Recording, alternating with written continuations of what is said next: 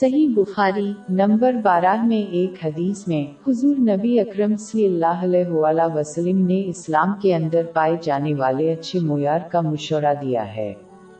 اسلامی سلام کو ان لوگوں تک پہنچانا جو لوگوں کو معلوم ہے اور ان لوگوں کو جو وہ نہیں جانتے ہیں۔ اس اچھی خصوصیت پر عمل کرنا ضروری ہے۔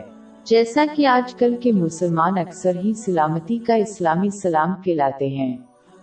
ان کو جو وہ جانتے ہیں اس کو سب تک پلانا ضروری ہے کیونکہ اس سے لوگوں میں محبت پیدا ہوتی ہے اور اسلام کو تقویت ملتی ہے۔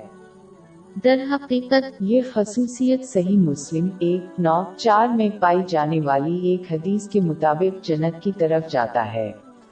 ایک مسلمان کو یاد رکھنا چاہیے کہ وہ کم از کم دس انعامات وصول کریں گے۔ امن کے ہر اسلامی سلام کے لیے ایک مسلمان دوسروں تک پہنچتا ہے۔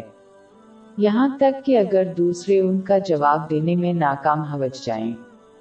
اس کا مشورہ سن ابو داود نمبر پانچ ایک نو پانچ میں ملنے والی ایک حدیث میں کیا گیا ہے۔ آخر میں ایک مسلمان کو سلام کا اسلامی سلام صحیح طریقے سے پورا کرنا چاہیے۔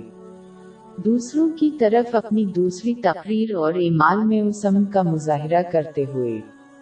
اپنے زبانی اور جسمانی نقصان کو دوسروں کے نفس اور مال سے دور رکھ کر۔